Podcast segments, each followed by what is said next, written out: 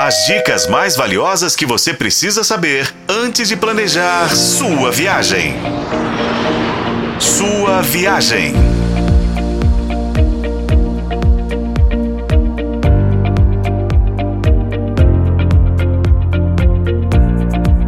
Bem-vindo à sua viagem, o seu canal de turismo na FM O Tempo.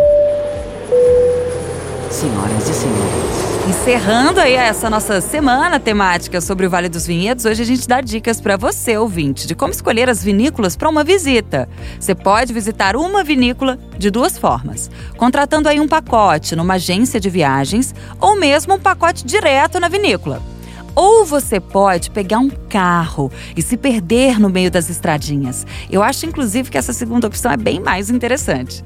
O ideal é você montar um roteiro, é claro. Eu não recomendo mais do que duas ou três vinícolas no mesmo dia. Para quem vai para a primeira vez à Serra Gaúcha, não tem como fugir de duas delas: Miolo e Casa Valduga, que são as maiores e mais conhecidas entre os brasileiros.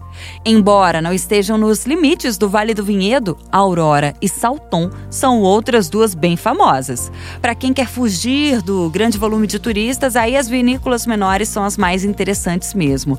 A produção é pequena, mas o atendimento é diferenciado. Das menorzinhas tem Alma Única, Barcarola, Angeben e Lídio Carraro, as mais recomendadas. Muito além das vinícolas, você também pode conhecer os restaurantes e as cantinas que servem comida típica italiana. Tem a Casa Giordani, Mama Gemma Trattoria e Osteria del Valle. Gostou do sotaque? Também pode visitar as queijarias e fábricas de cervejas artesanais.